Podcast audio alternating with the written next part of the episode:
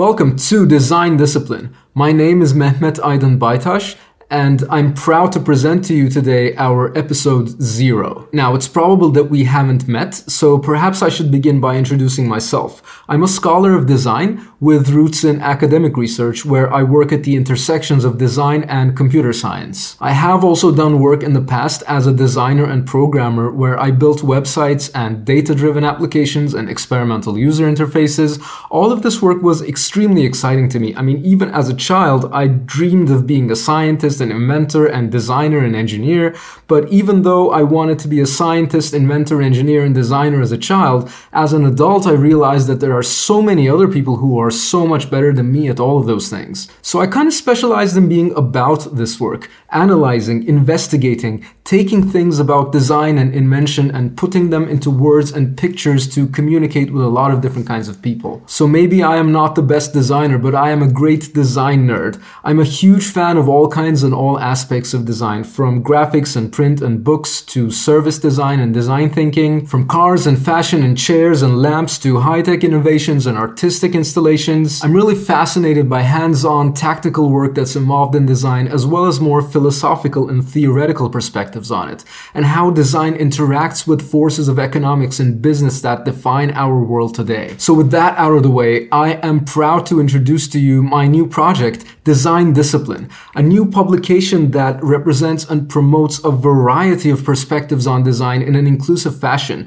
and makes connections between them. These perspectives, which I also like to call frames around design, include viewpoints like business and craftsmanship and scholarship and technology and engineering and even personal growth. These are basically different worlds where the word design might have different meanings. And even though within each one of these worlds there are perhaps hundreds of publications and thought leaders that set the standards, it is at the boundaries and intersections and the areas outside the boxes that the most interesting things happen. So, one purpose of design discipline is to build channels and bridges between different ways of practicing and appreciating design and to explore the areas between the boxes. The way that we're going to be doing this is by going deep into all kinds of nerdy details in each one of these worlds. So, each episode of design discipline will be one of two things. In some episodes, we're going to be focusing on concepts or mental models that will will inspire and enrich creative work, which are built on resources from design, business, personal growth, as well as my home world of academic literature. And in other episodes, I will have conversations with world class creatives, leaders, and scholars about all the nerdy details and stories about their hands on work,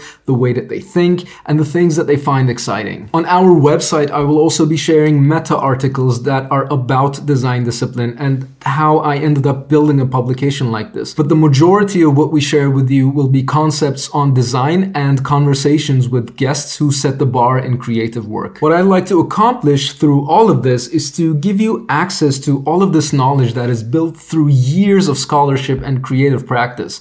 This, in a way, is your all inclusive backstage pass to the worlds of design. And finally, design discipline is a noun. It's about the discipline of design, but it's also a verb. It's about the design of discipline. So ultimately, the concepts and experiences we bring to the table will be useful to you wherever you might want to practice creativity and intentional change. So if you are a designer, a design student, or anyone who works with designers, perhaps as a manager, a collaborator, or even a customer, my job is to provide to you the ideas, the stories, the words, and pictures that will elevate your work to the next level. And perhaps you're not a designer, but a design nerd, a, a really dedicated dedicated enthusiast like myself, then in design discipline you will find the kinds of deep dives and analysis that you have been curious for. So that is what design discipline is about. And this is our episode zero. Perhaps a non episode or a prototype, if you will. This is basically a test or a proof of concept that I recorded to explain a little bit about what you might find here.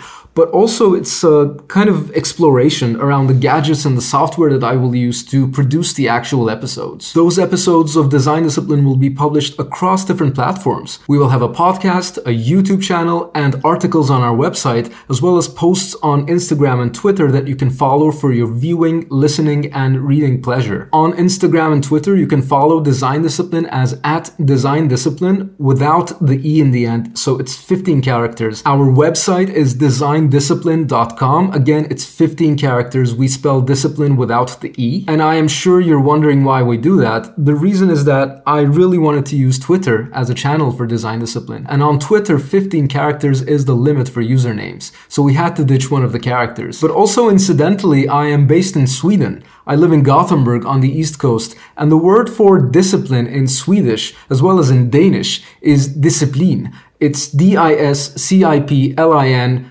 That's how it's spelled. Anyway, design to me is this amazing place where craftsmanship and philosophy and business and science all come together and they turn into the things that surround us. So much of the world that we live in today is created by practicing the design discipline. And I am proud to present to you our new multi-platform publication, Design Discipline, where it is my ambition to be the definitive resource that represents and integrates the rich multitude of perspectives on, you guessed it, design.